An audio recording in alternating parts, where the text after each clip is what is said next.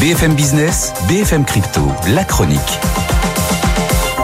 Avec le Père Noël Antoine Larigauderie, le Père Noël des cryptos, parce que c'est vrai que autant l'an dernier c'était l'hiver des cryptos, autant là c'est vraiment l'été, euh, c'est magnifique. On va terminer euh, l'année, enfin on l'espère, euh, en fanfare. Hein. Oui, même s'il y a un petit coup d'arrêt euh, là ces dernières heures, avec un Bitcoin qui décroche des 43 000 dollars, on revient tester les 42 000. Même chose pour l'Ether, notamment sous les 2300. L'XRP un petit peu plus stable hein, du côté des, 62 cents. On sent bien qu'après un beau réveil là ces dernières semaines, effectivement, on arrive à un vrai carrefour quand même pour les investisseurs. Bon alors, moi qui étais optimiste, vous êtes en train de mettre de l'ombre au tableau, notamment parce que vous avez repéré une baleine qui est en train de ressortir et redit tout ce que c'est une baleine dans le secteur des cryptos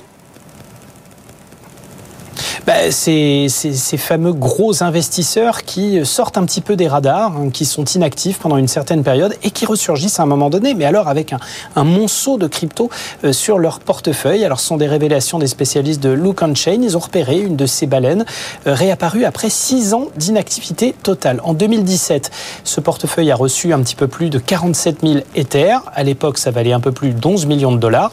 Puis plus rien, silence radio, plus aucun mouvement sur ce portefeuille. Et là, 5 dernier, l'adresse se réactive via un transfert sur la plateforme Kraken d'une grosse partie de ses actifs, à savoir quasiment 40 000 Ethers, dont la valeur est désormais chiffrée à 87 millions et demi de dollars aux cours actuels. Donc faites les calculs, on est sur une plus-value latente de quasiment 80 millions avec une mise de départ à 11 000.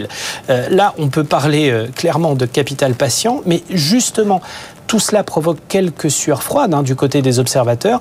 Là, décemment, on peut se permettre de prendre quelques bénéfices avec un Ether qui a pris 838% sur cette période de silence radio.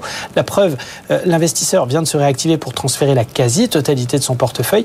Mais si jamais il décide de vendre, ça risque de faire mal dans un marché certes de plus en plus regardé, mais alors toujours aussi compliqué du point de vue liquidité. Et après les gains récents, comme on l'a vu en début de chronique, tout le monde en est à se demander s'il ne faut pas prendre des bénéfices avec des chances non négligeables que tout le monde le fasse en même temps. Et ça pourrait jeter un vrai coup de froid sur notre petit Noël crypto. Ah, bah écoutez, à suivre donc. Merci Antoine.